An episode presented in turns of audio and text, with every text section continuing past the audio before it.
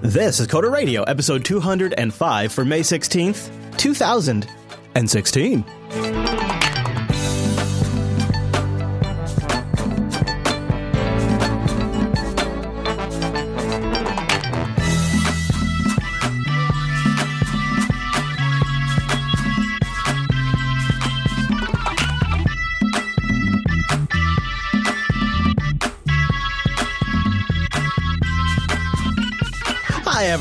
And welcome to Coder Radio, Jupiter Broadcasting's weekly talk show taking a pragmatic look at the art and business of software development and related technologies. This episode is brought to you by our two fine sponsors, DigitalOcean and Linux Academy. I'll tell you more about those great sponsors as this here show goes on. There it is. My name is Chris, and joining us every single week, perched atop his broadcast mountain on the East Coast, hunkered down with his microphone, Mr. Michael Dominic. Hello, Michael! Guten Morgen or afternoon. Hello, guten afternoon. I don't I don't know what the you know that's interesting. As long as I've known that saying, I've never known what good evening is or good afternoon. I only know good morning in German. well, well, good night is Guten Nacht, right? is it? I, or maybe it's like Hawaii, where uh, aloha. Uh, what is it? Aloha could be Aloha is goodbye. hello or goodbye, yeah, yeah. maybe it's yeah. Guten Tag. Oh, I did know that. I Guten did. Tag. Ah, yeah, yeah, good day, good day. Yeah. Oh well, that's not what we're gathered here to talk about today on the Coder Radio program, Mr. Dominic. I teased in our live stream tweet that once we go through some very interesting hoopla, I think you might just think we have a time machine after you listen to this week's episode. I'm not. I, I, mean, I'm not saying that on the record. I'm gonna have. I'm gonna have all that edited out. But I'm just saying, time machine. Time machine. What So- a great backup solution. Before we get into the hoopla, really, Is that what it is? No, Yeah. you know, you know, uh, you know, you know where the one place you don't need to go, like, so you know how Apple got a hard time for a long time for their skeuomorphic design. Which I actually liked, but keep going. Yeah, I mean, to some degree, it made sense. All of a sudden, you had these high DPI displays. It made sense to sort of lavish it up a little bit, uh, put the put the nice lacquer on there.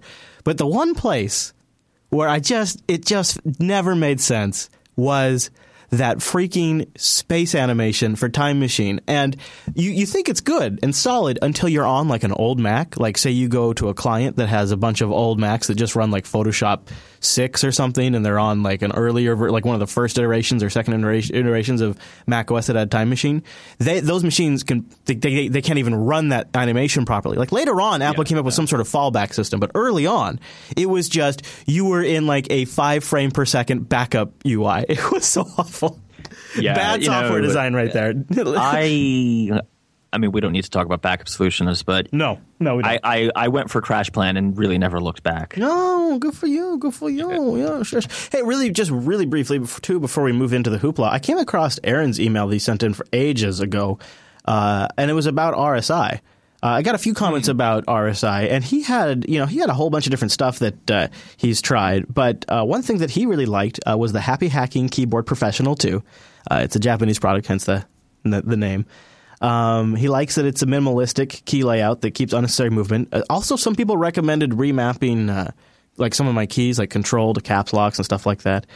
Uh, and some people also recommended some great stretches and things like that. So I just wanted to say thank you to people who had contacted me. And the RSI is still kind of crappy.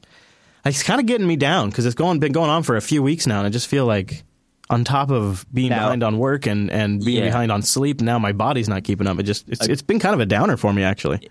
I, I was having major like RSI pain, like end of 2013, beginning of 2014.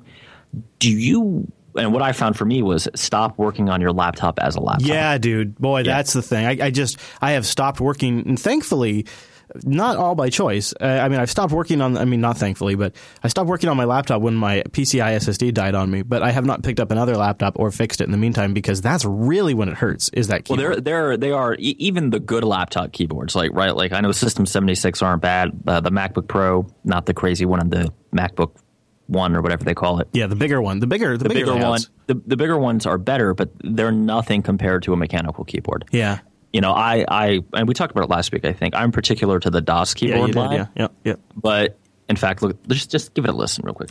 Oh yeah, It's gorgeous. It's gorgeous. gorgeous. I have been trying to walk more, Jed. So Jed mentions I need to do more exercise and sleep. I am trying to do the sleep thing. I'm ch- I'm trying to track my sleep again and get a handle on that, but it's difficult because family members are sick and uh, Yeah, you want to talk to me about not sleeping? Oh, geez, really? Has it been rough? It's like some strange Chinese torture. Yeah, is every two hours the baby wakes up? You know, he, he it's it's not that he wakes up every two hours. It's that he won't go to sleep until two a.m. Oh, wow. and he begins his night at two a.m. and I begin my day at like six. uh-huh. Yeah. so Yeah. even if he wakes up once, it's it's pretty pretty rough. Yeah, that is. Yeah, that is. That is really. Especially, and it doesn't get. It doesn't really get much better because life goes on. And you know, like right now, uh, Dylan is sick, and so he was at my place uh, Saturday night, and he was pretty much up a good chunk of the night. He got some solid sleep in there, but for most of the night, I think it was not really any anything uh, very restful. I mean, it's just. Yeah, it it wears you out after a while. It's kind of a Uh, lot. It feels like a lot of headwinds sometimes. I feel like I want to sit down and do my work and I want to focus on my projects, but I'm I'm up against, you know, just all all different kinds of headwinds that are stressors on life. Oh, of course. I mean, and and you know, it's obviously not ki- when kids are sick. It's not their fault. I mean, it's Right. not like you can be upset about it. But you know, I have a bad habit now. Is I I get to my office and I just sit and have coffee for like thirty minutes because it's silent here. Right, I'm here before anybody else, and it's like, uh, yeah, it's Yeah. um, which is not good because you know, for me, when I don't sleep enough, I, I used to be a champion of all nighters. Now, if I don't get enough sleep, I I can't do anything. Yeah. Yeah.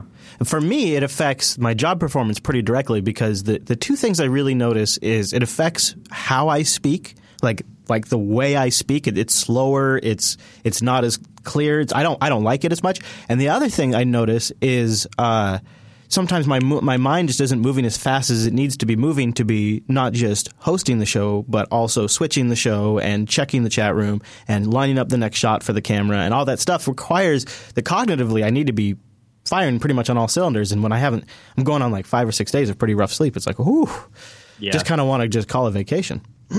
but you know, at the same time, honestly, there are a few things that are kind of exciting. Like looking just at our lineup today, uh, Google I/O is this week, Wednesday, and I actually think this is going to be a super kick-ass I/O. I do not. Oh, I can't wait to talk about that with you. but, but let's let's do the news first. Okay, so this is new. this is the big one I think for our community. Saw a lot of talk about this on Reddit too. Uh, GitHub is introducing private unlimited repositories. Yes, and if they had done this years ago, I would be on GitHub. I remember we talked a lot Yeah. about this actually. So, uh, um, a personal account is seven bucks a month. An organization nine bucks a user, twenty five bucks a month for your first five users.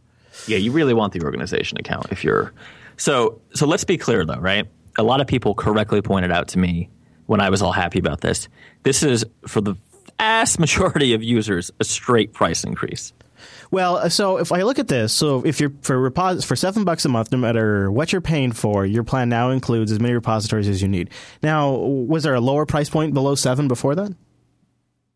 And here's the other thing, Mike. No, I see. So I don't know much about the personal plans. I'll be honest. I, I Yeah. when I when we when my old company when we used Looking at the business plans, it looks like this might be. it, it's a big increase. Yeah. Uh, so the deal was before with both the business and the personal plans. It was for the business like twenty five dollars a month or whatever, and you would get up to I think it was like five repos, but you could have unlimited contributors. And GitHub makes no distinction between you know me sending you a GitHub invite to your personal email and me giving you an email at Buccaneer and saying you you know this is your email.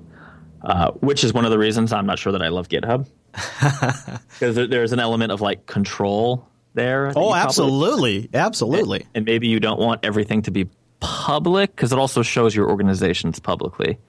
Um, but I, I could see for a lot of people that maybe doesn't matter. What ended up happening though you know, if you're a startup with one product, you just have one big repo with a bunch of collaborators. That's an awesome deal. If you're a shop who does a lot of little projects for people where every client has like three repos, you quickly hit that cap. I mean, we got to the point at Fingertip where we were paying like $300 a month to GitHub. Yep, I remember talking about that, and that is and just we, we were going to have to jump up to like I think we're actually at five. I think we're going to have to jump to like eight hundred, and we just you know it, it- the decision was made to move to GitLab at the time. Um, in starting Buccaneer, made a different decision. We're very tied into the Atlassian toolchain, Jira, and uh, in fact today we just got their new product Jira project for project management. Huh. So their their alternative to GitHub is Bitbucket, which does not charge you by the repo. or by the user. So, so as a as a as that kind of as an organization as a business, it seems like an increase. But as an individual user who might just want to be like the, I'm just I mean I don't want to, I don't want to be stereotypical, but let's say. Uh, somebody who's on the internet that wants to just get involved in a whole bunch of open source projects, this seems like a really great price point for that that person for he or she that just really uh, is going to have her hands in a lot of different things. Why not? And now there's a very straightforward price point: seven bucks. Well, or if you're a company that doesn't have that many repos, right? You're a product startup, but you you know the question is: Are you going to scale headcount or repos? if you're a if you're a shop, both, right? I mean, usually, well, I, if you're a shop, you're scaling repos probably faster than you're scaling headcount because a lot of the time the client will ask, you know what, don't delete my repo, just keep it. That's true. Right, and, and now you're using Bitbucket or GitHub as a backup. H- having or sometimes that, you want to just keep it around. Really, I mean, let's be honest. Sometimes it's advantageous to just keep it, and there's a lot of there's a lot of people that just keep things around like that. You know, I I think this is great. I also think we should call a spade a spade, and it is effectively a price increase on development shops. I mean, it, it's actually a pretty. I'm sorry, it's oh, a price crazy. increase on most users. You can't use private repos with open source projects. That's true. Yeah, you. Yeah, I guess. I guess what I. I guess I was thinking of somebody who would maybe just want to have a bunch of projects. I wasn't necessarily right, meaning involved with other projects. right. If you're an individual person, you want to have a bunch of private repos. Yeah. This is awesome for you. But I guess I was I was hoping it would be. Yeah, never mind. It just wouldn't. I guess you're right. It, it kind of is an increase for businesses mostly. Well, well, well, let me let me. I'm sitting here trying to split the difference and come up with the positive side, and I'm I'm losing ground. Well, think about this super common case, right? You're a dev shop and you get overwhelmed. You might cut, subcontract out sure. to some okay. individual 99 guy for for like three weeks just to avoid falling behind. Before that had no bearing on your GitHub account. Now it probably will, right? Yeah. Assuming your internal development team is greater than you know five people. Also, people who they consider anyone with repo access a developer, not anyone committing code, which is a significant difference. So if you have testers that have access because you're using GitHub's um, project management solution for issue tracking, they count. You have to pay. Having said that, if you're using GitHub's project management solution and you are that big, I would definitely recommend you look at Jira. Hmm. It's significantly better, but you know, I was gonna, uh, I was just gonna mention really quickly too that they're being pretty good guy about the uh, change. Uh, one of the facts they're giving is, you a year, right? They yeah. said they won't. Yeah. Uh huh. Yeah. Uh, they say, well, GitHub forced me to move to per user pricing uh, uh, after 12 months. Note this time we're not enforcing a timeline to move. I am an existing organization customer and prefer the per repository plans. Can I remain on my current plan? Yes you can choose to continue paying based on the number of repositories yeah. you use. You know, I, I don't. Um, I definitely see the attraction in using GitHub for your source control hosting, but I, I would challenge and, and maybe their tools have gotten better. It's been it's been over wow, it's been over a year and a half since I really used their project management tools. You know, we pretty quickly back in the day had to move away from from GitHub for issue tracking. Um, it's just not quite as organized and I would even argue it's not the best tool for non technical people.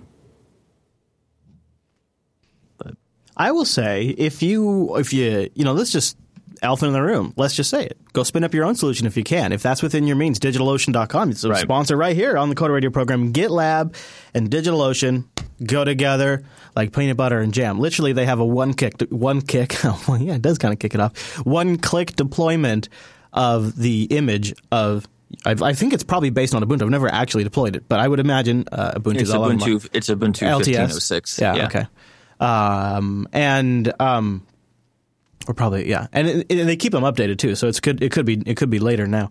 Uh, and then you click that deployment, and you have you have GitLab ready to go on a DigitalOcean droplet within seconds. Starts at five dollars a month. You use the promo code Coder Digital, all lowercase by the way, one word.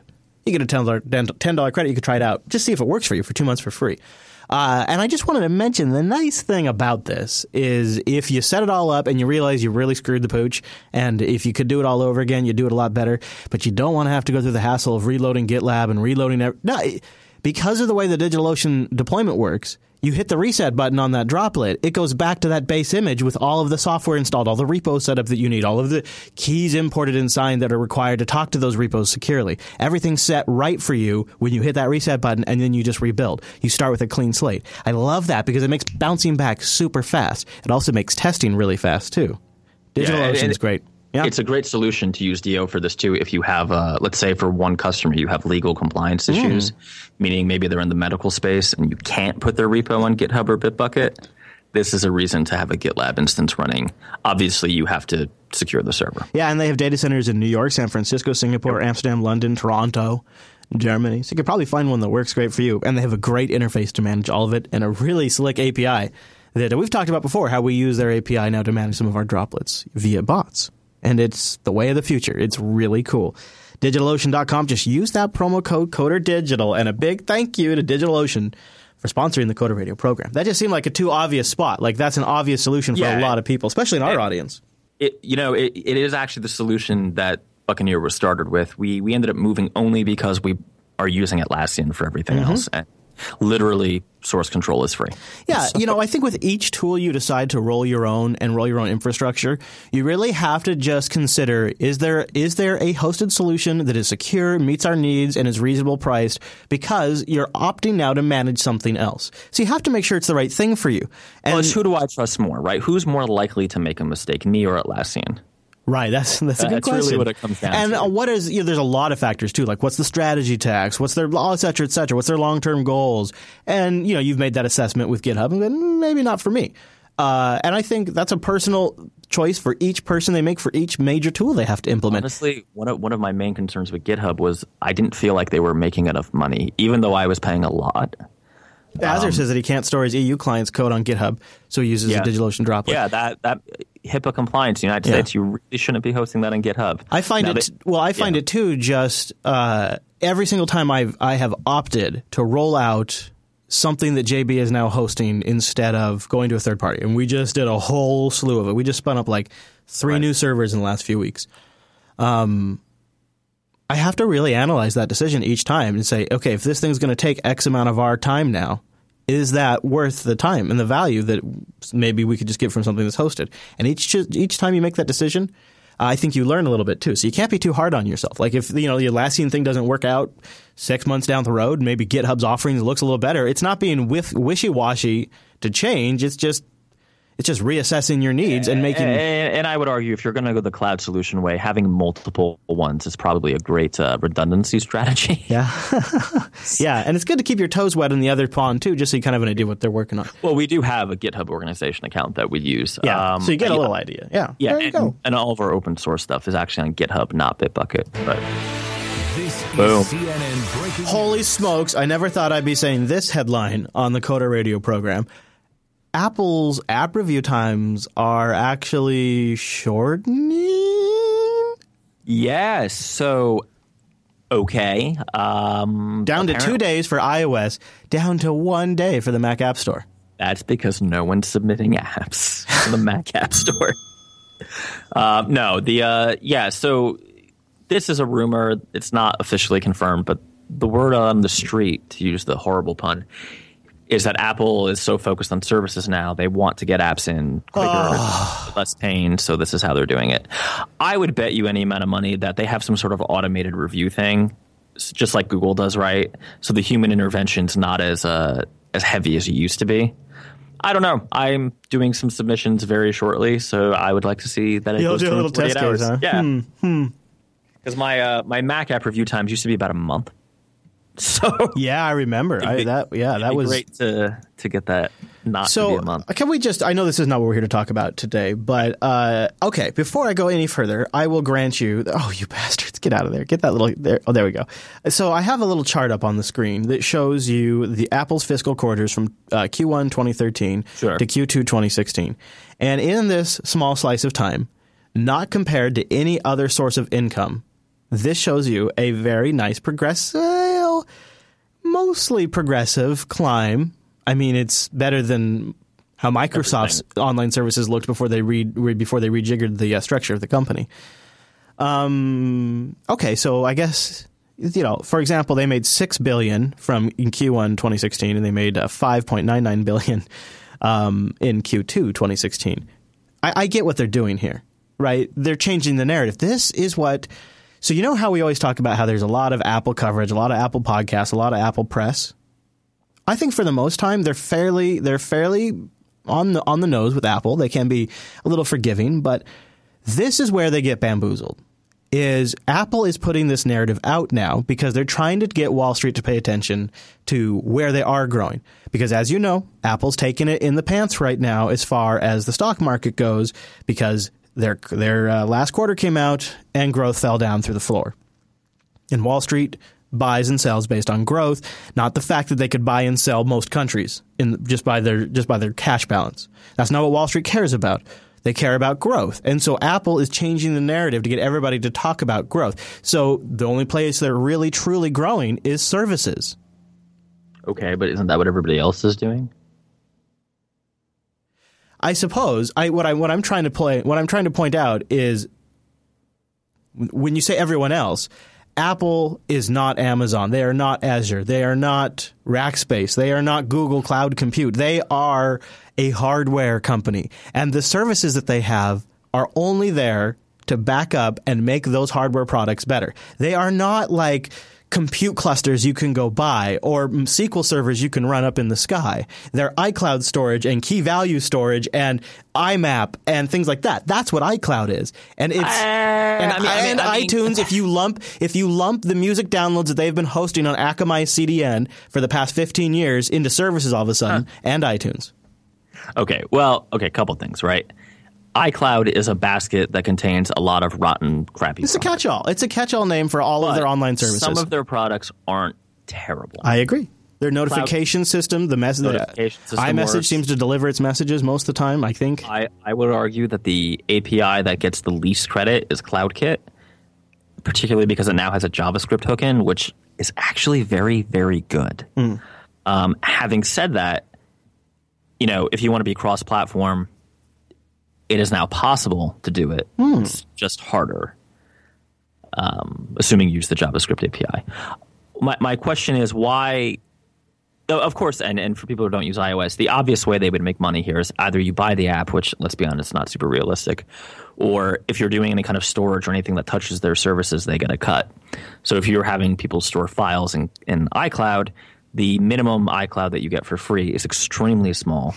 So like even my wife's iPhone, I had to buy her the oh, second tier iCloud account Yep. because it's just you fill it right up in Yep. two seconds. Yep. Yeah, basically, um, after like a month of backups or something. Right. It's It- it- ridiculous. it- it's it's gone in like it was. I think it was exactly a month. So sure, they can make money that way, but don't you think, Chris, that maybe moving to a more automated process would let them not have to keep hiring people to review apps, and maybe to save a ton of money in healthcare costs, payroll. That way, I mean, to me, this seems like a cost, a savings measure than anything else. I guess it's a good story to get out there too. To And, and, and it, I'm, I'm a developer. I'm very happy. If this is actually the new world where it's 48 to 72 hours to get an app reviewed, you know, that's a lot easier to to kind of plan around, right? From a very practical point of view. Boy, Rather- Apple is. But here's the here's just not. We can no no really have to dwell on this point, but Apple is so screwed if all of the attention goes to how much they grow in services. They are so screwed because that is Google's bread and butter, Microsoft's bread and butter, Amazon's bread and butter. It's it's You not? Apple's. If, if they went back and released an Xserve, people would buy it. yeah, but that's not services. That's hardware. They're not. That's that's a fair point. Okay. See, I guess I Yeah. think I think they should make. I, I think that's part of their problem. I think that's may, maybe why they're so behind in services is because nobody uses their platform Well, to know, actually serve anything. company, yeah, a lot of companies are making a lot of money, like hosting high-end Mac Minis as build machines Uh-huh, for yeah, developers. yeah. I've conti- considered it multiple times, just like putting a Mac Mini either on our land or in a CDN somewhere. I'm sorry, not a CDN, a um, uh, what the hell, colo in a colo somewhere, just because you know having a stable build machine would be great. Why? I mean, I I see a lot of people wanting to. Who, who would probably consider using some sort of like don't call me Azure Apple Cloud for that mm-hmm. kind of purpose. Maybe.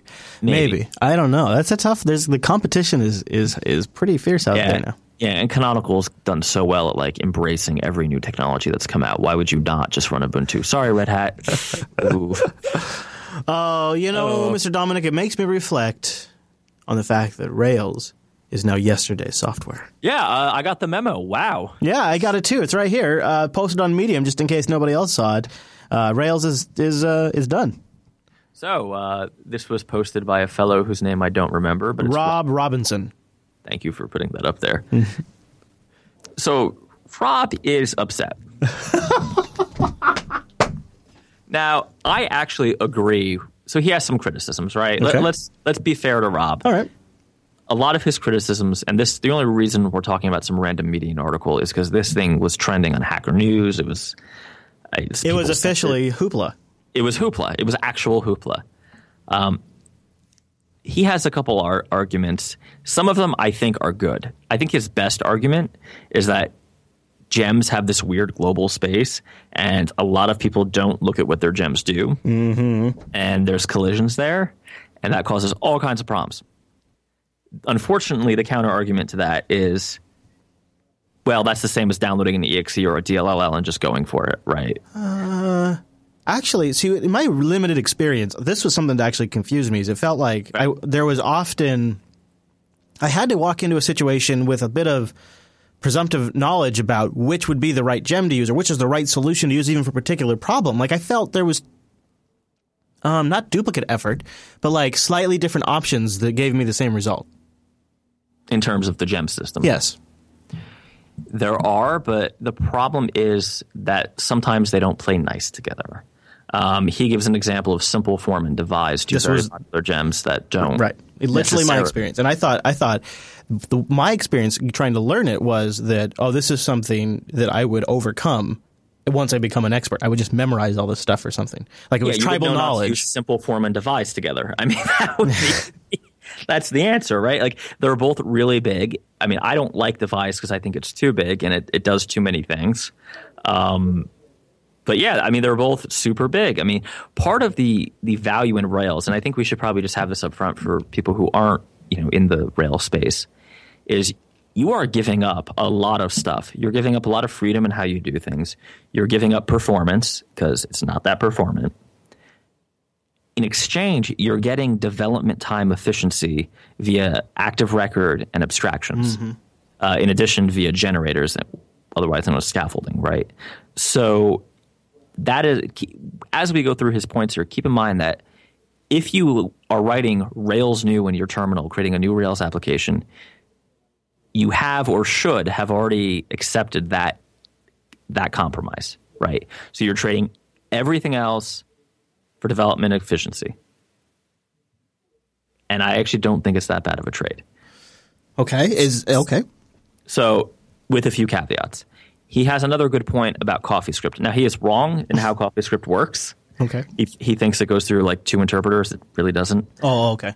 But I would say that CoffeeScript, which is now the default JavaScript variant in Rails, is probably an un- unnecessary abstraction. And it actually makes it harder to work with other JavaScript libraries because every sample you're going to find is going to be in JavaScript. What Now- do you What do you think though about his points regarding the roadmap for Rails being bleak? The Oh, we're asset gonna pipe. Okay. Oh, we're, we're going to get there. Okay. get. Right.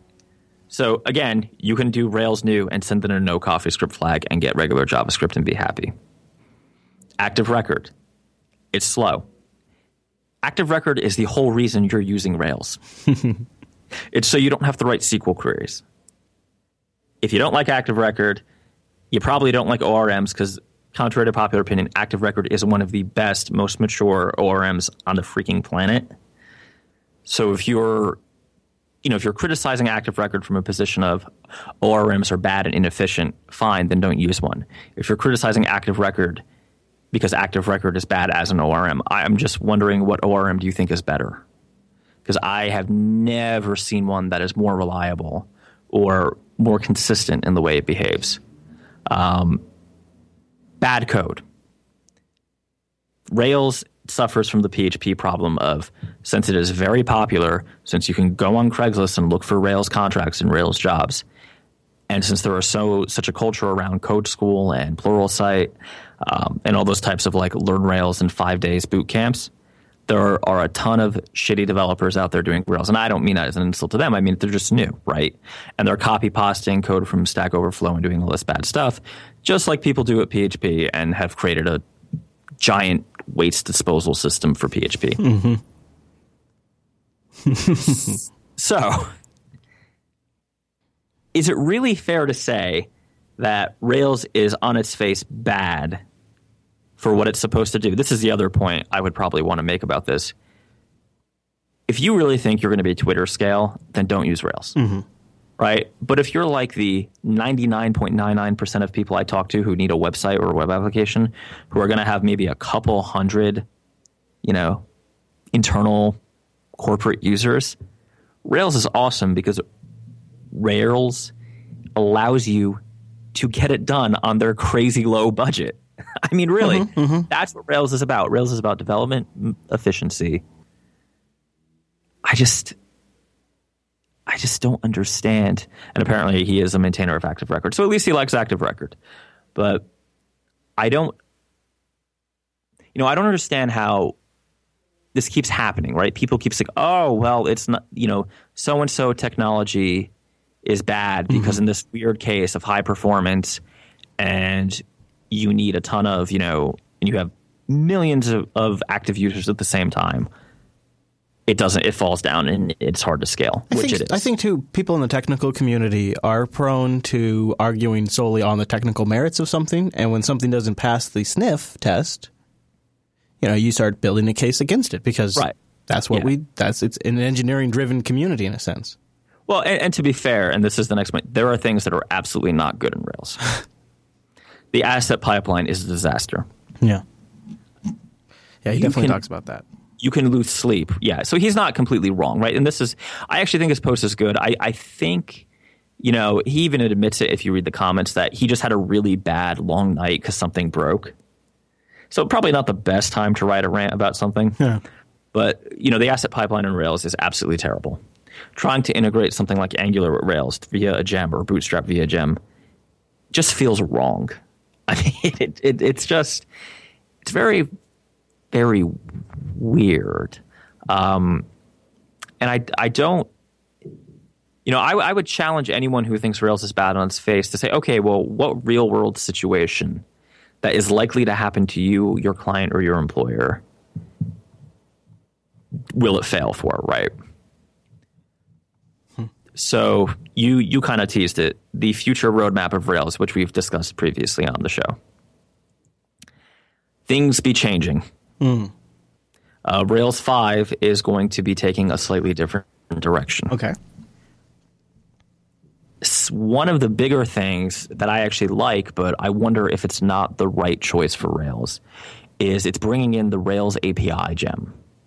Uh, the Rails API gem basically gets rid of all the scaffolding and generators, and there's no like view generation, right? So if you think Rails is MVC, and this is a gross simplification, so don't write me hate mail, or do and send it to Alan. Um, it's a gross simplification. I mean, sorry, it's a uh, cuts out the view layer.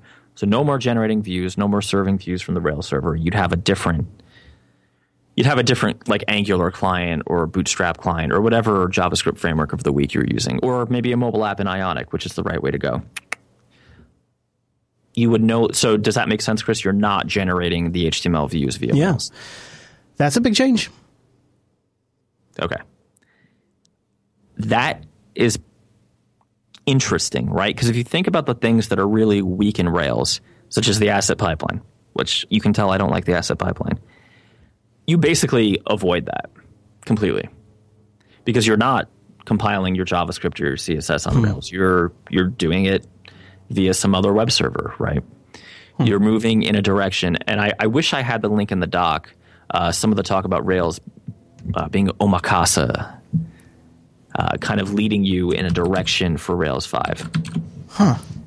Yeah, let me just I'm just going to bring it up. Go ahead, Chris. So if I'm if I'm wrapping my head around this, uh, and I don't, I'm not sure if I am because I've never really, never. This is not really an area I've ever really deep, dug into. But what it sounds like is it sounds like things are sort of some of the work is breaking out, and uh, in some sense, some of the work that was being done by Ruby is now being done by the web server. Is that is that? Am I following you correctly? It's weird because actually you can go ahead and not do it that way still in Rails 5. You can have your generated views, you can have your scaffolding, you can have all your fun stuff. But there's definitely a desire to go more in that services direction of the API being the API, which, you know, for my two cents, I actually think that's the right way to go. Uh, these big monolithic applications are probably not the greatest solution of all.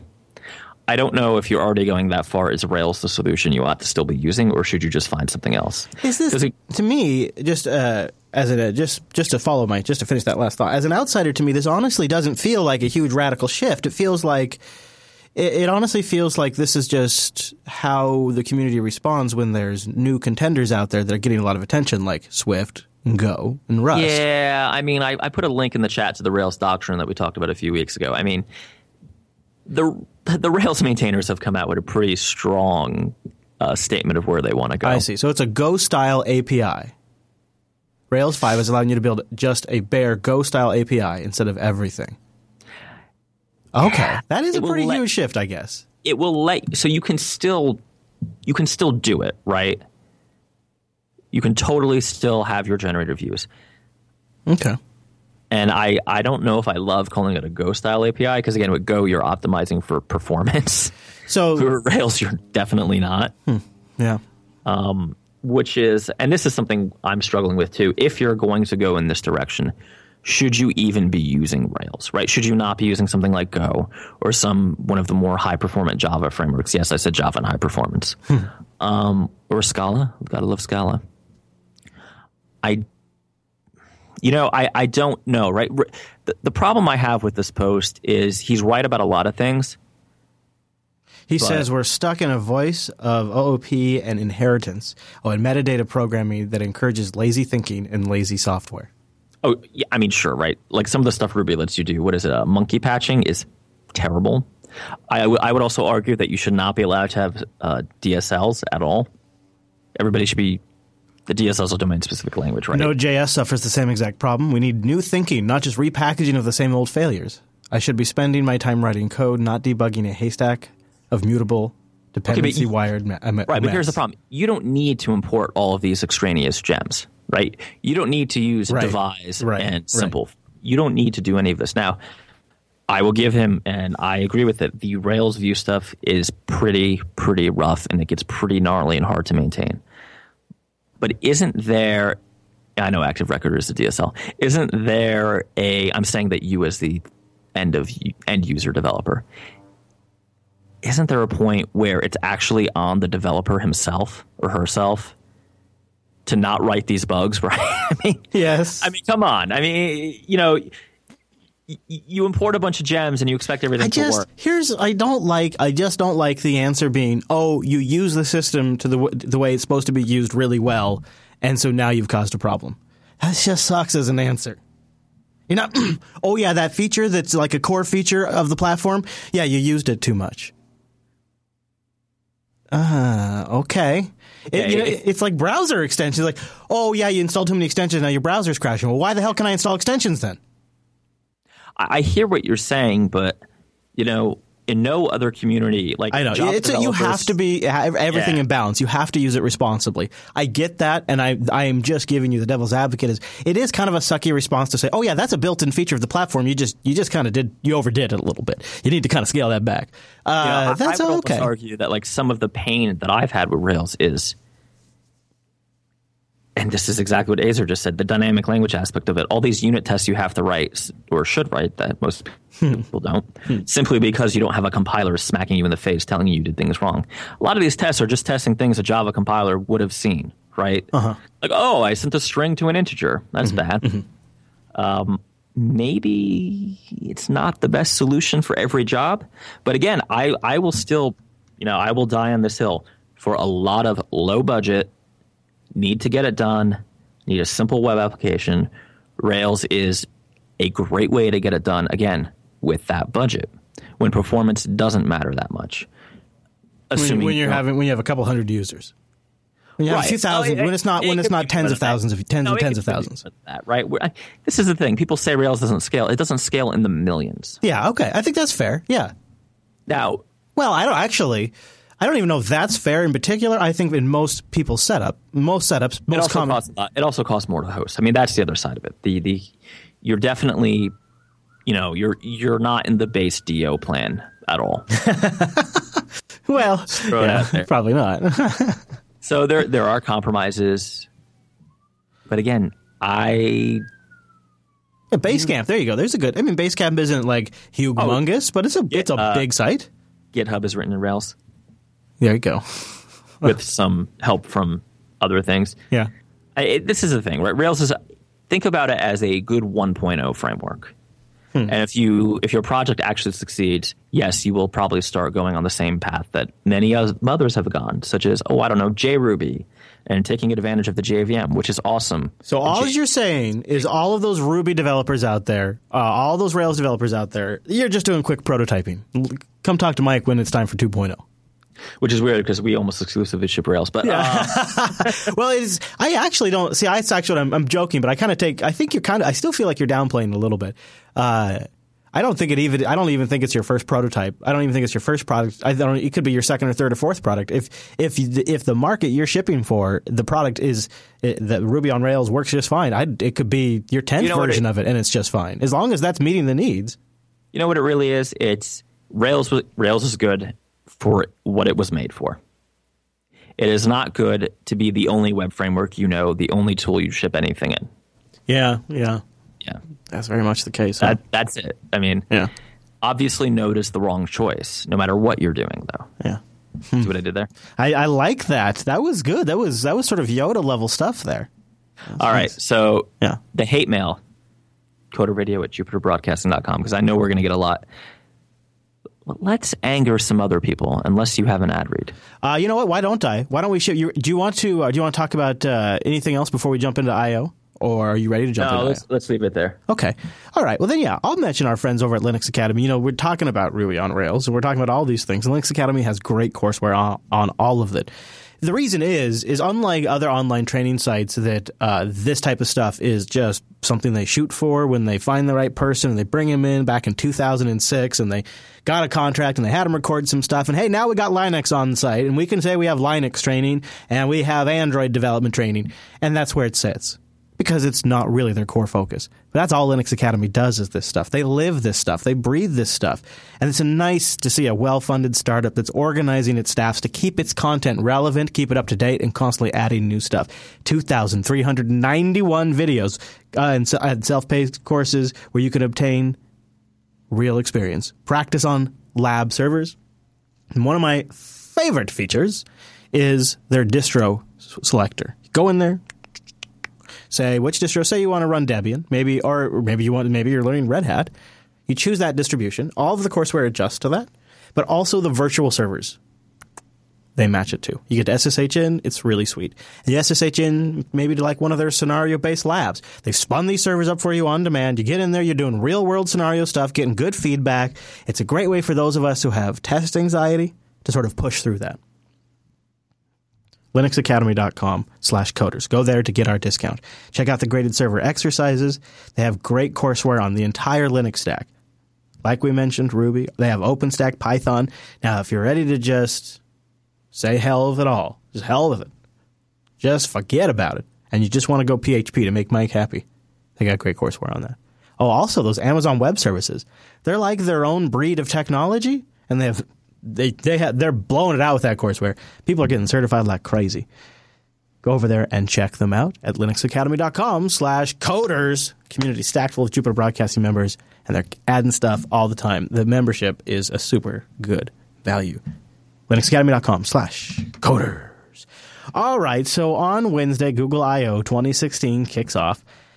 And uh, I like it better when they do it on a Monday because then we can just live stream it with everybody. But unfortunately, they put it on a Wednesday this week.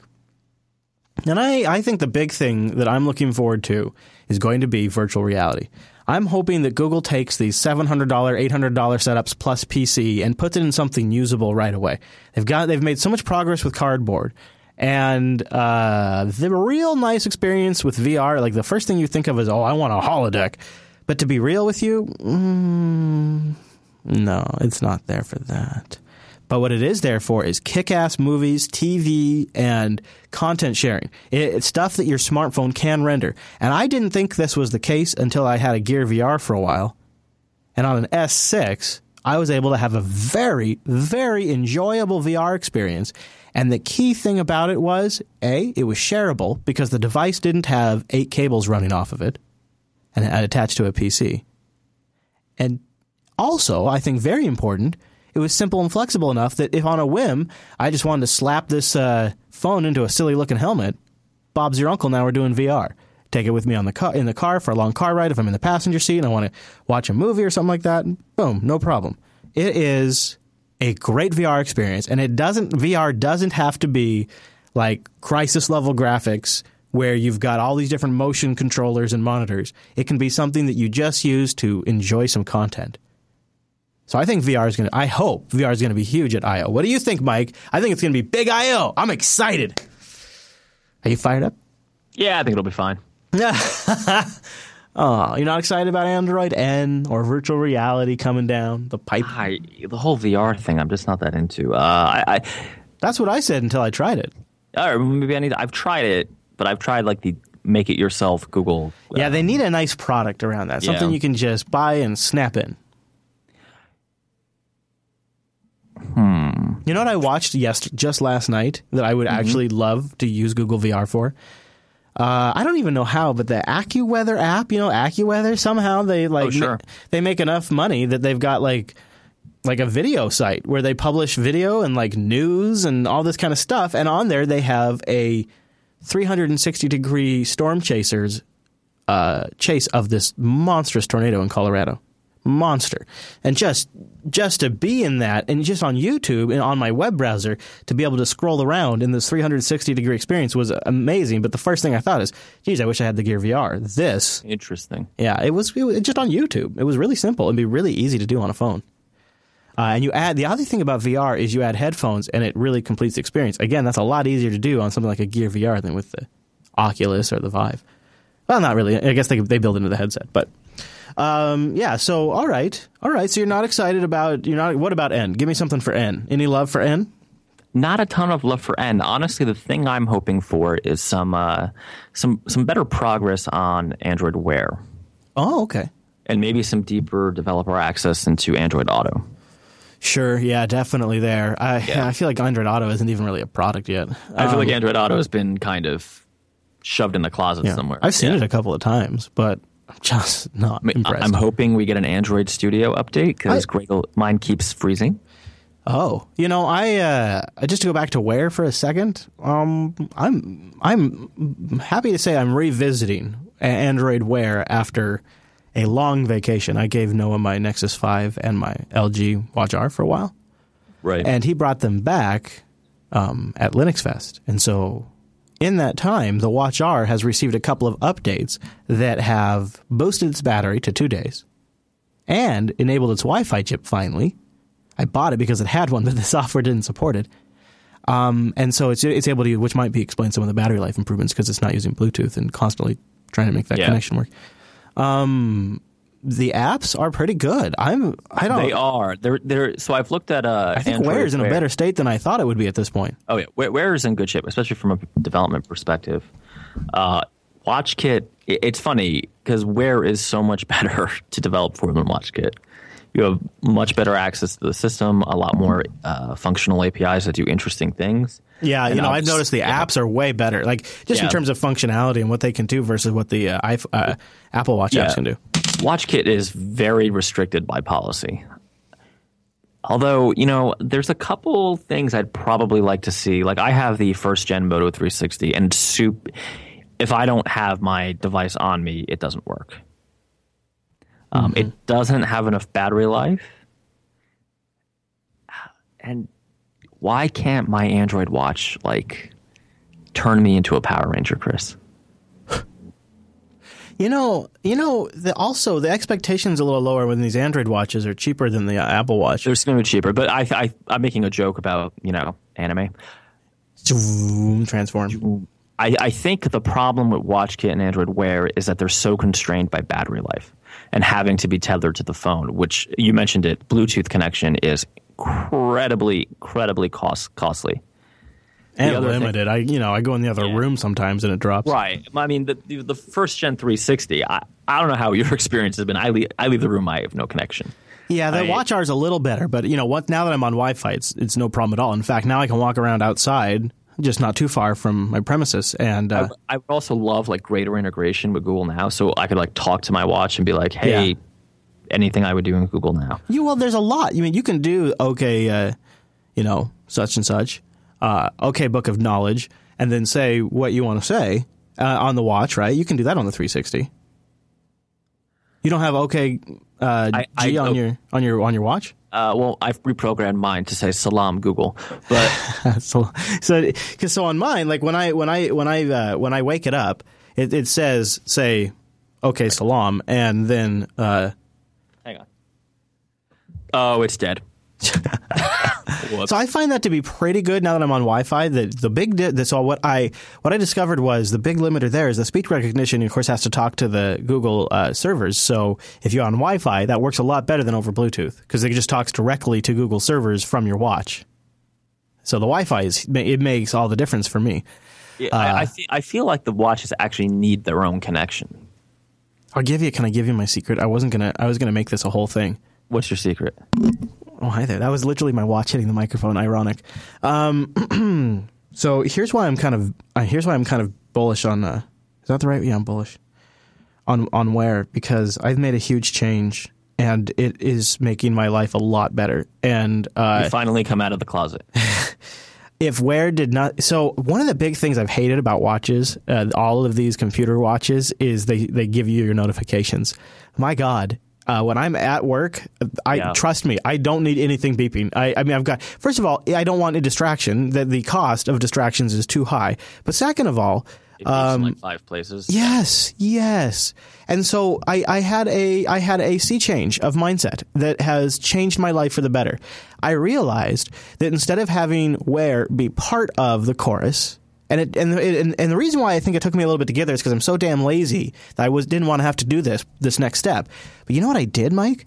I frickin' went around to every single device, everything except for my phone, and I turned off notifications. No desktop notifications, no dinglings, nothing. And then in, in the Android Wear app, I turned on the option that says when, when the Wear device is connected, mute all notifications on the phone. No vibe on the phone, no blippity bleeps on the phone. If Wear is connected, send it to the watch. So now if I get a notification like for Telegram and, I, and even if I'm going to reply on my desktop, I get the notification on the watch and everything. And then if I want, if I don't want any notifications, I just take the watch off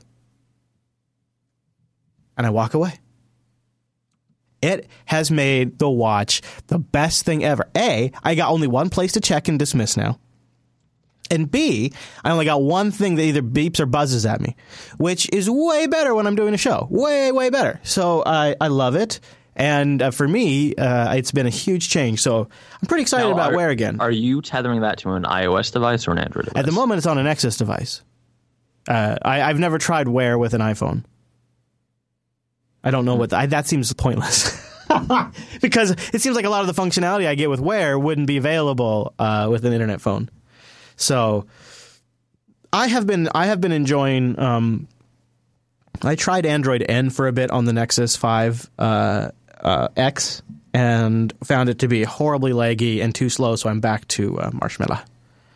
Marshmallow. Yeah, so I'm hoping I'm hoping they have some improve some announcements about speed improvements for N because my initial testing with N, I, I almost never roll back updates once I've gone forward because I just figure I'll just hang with it and make, until it works.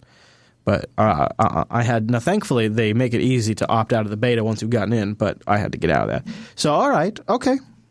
Oh, I, there is one other prediction I've heard going around that I wanted to bounce off you. See, I'm What's kind of that? I'm looking forward to this. I think this is going to be a good I/O. Uh, I think they're going to have to come out with an Echo competitor because it's just so Yeah, but obvious that- with the Now service and the OK Googs.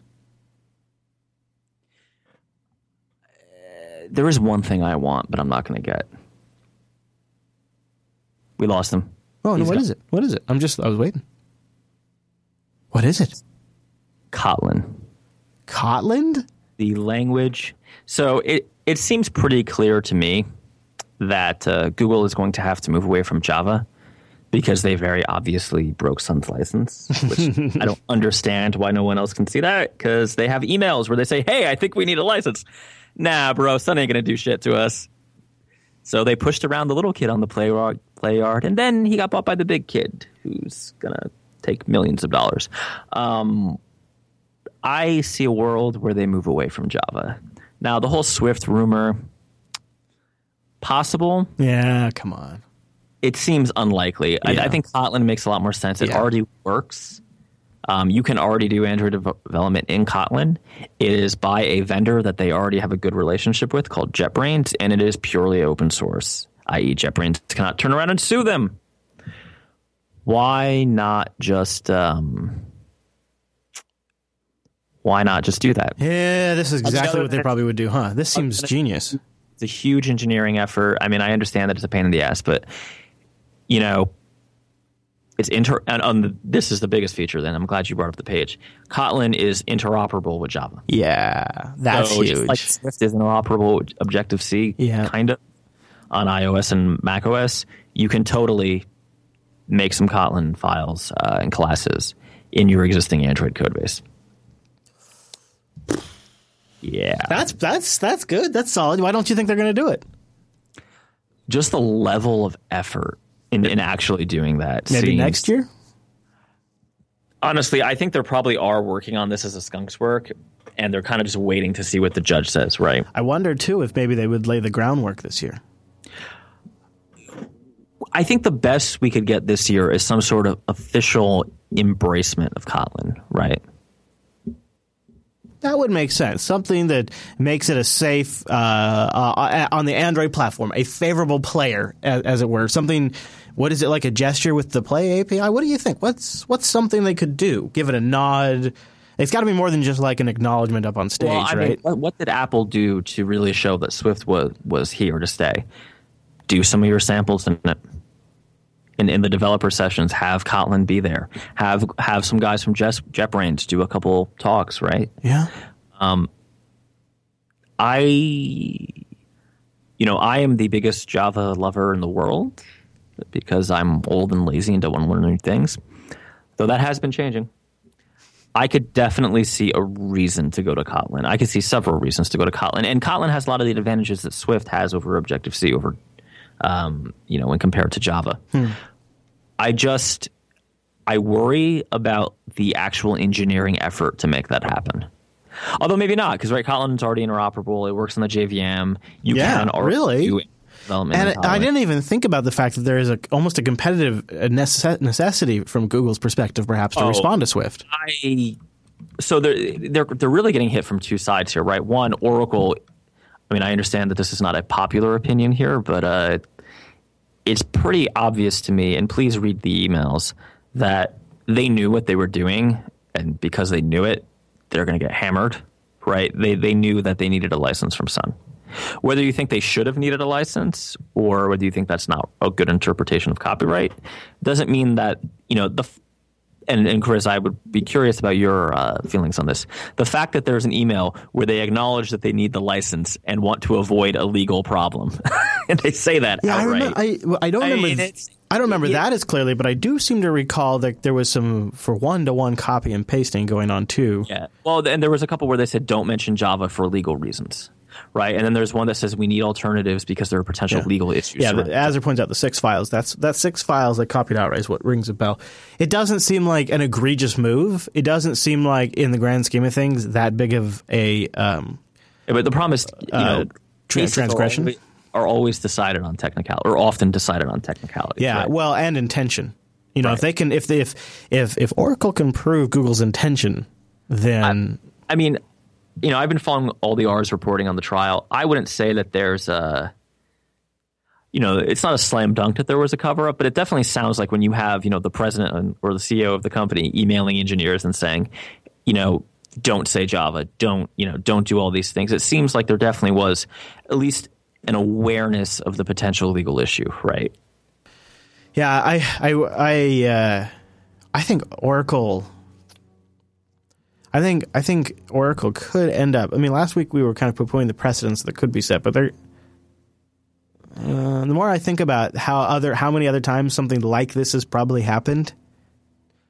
Yeah, I, I would also argue this is probably not that precedent setting of a case. I, I, I don't know. I I feel like this stuff has happened before. I don't think this is that new. yeah. Um, well, how about how about uh, Jay Sharp? Anybody remember that? Remember Yeah. Sun sued them? I, I was watching I, was watching uh, TWiT last night, and Leo and Yeah. friends were crapping their pants for like 25 minutes. I mean, they think it's a, they think it's they think it's an industry unraveling precedent that could be set. Maybe I, I don't believe that, The that. anime says it's a fair use trial. I mean, there's a, there's a lot of that's a lot of pressure on one thing. Think about think about this though. Even if it even if I'm wrong and, and it, it is destructive to the industry, right? All Google had to do was go over to Sun, who by the way had no money. Right? Sun was not in good shape, and give them some money.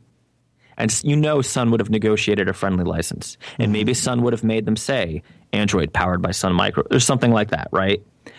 But this is not about fair use or copyright. This is about Google being fundamentally unwilling to pay for software. I think what people at large are worried about is a non-technical jury and judge making decisions that will have yeah exactly.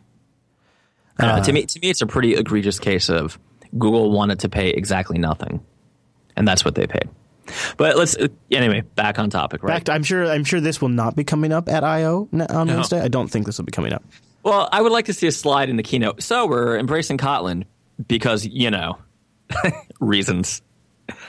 Uh, I would really encourage the audience to check out Kotlin as a great open source language. You may be hearing more about it very soon. oh, let's take a little bet on this. But uh, yeah, I, think, I, think we, we should leave it for the today. All right, I was Miss Dominick. All right. yeah. The- Well- my IO prediction is Kotlin. I'm actually gonna I'm gonna put it down in the red book. Kotlin. I am going to watch with some level of interest, secretly rooting for that VR project. Maybe not so secretly. We'd like to hear your thoughts on today's episode. jupiterbroadcasting.com slash contact. You can find Coder Radio right there on the drop down to send us in your thoughts or go to coderradio.reddit.com. Mr. Dominick, if you were going to send some people somewhere during the week to find more you, where would you send them? I would send them to Buccaneer IO. I love it. Follow me at ChrisLAS and the network at Jupiter Signal. Our live time? Oh, I'm glad you asked. JupiterBroadcasting.com slash calendar. You can join us at jblive.tv. We do this show live Mondays at noon Pacific. Okay, everybody. Thank you so much for tuning this week's episode of Coder Radio and see you next week for 206.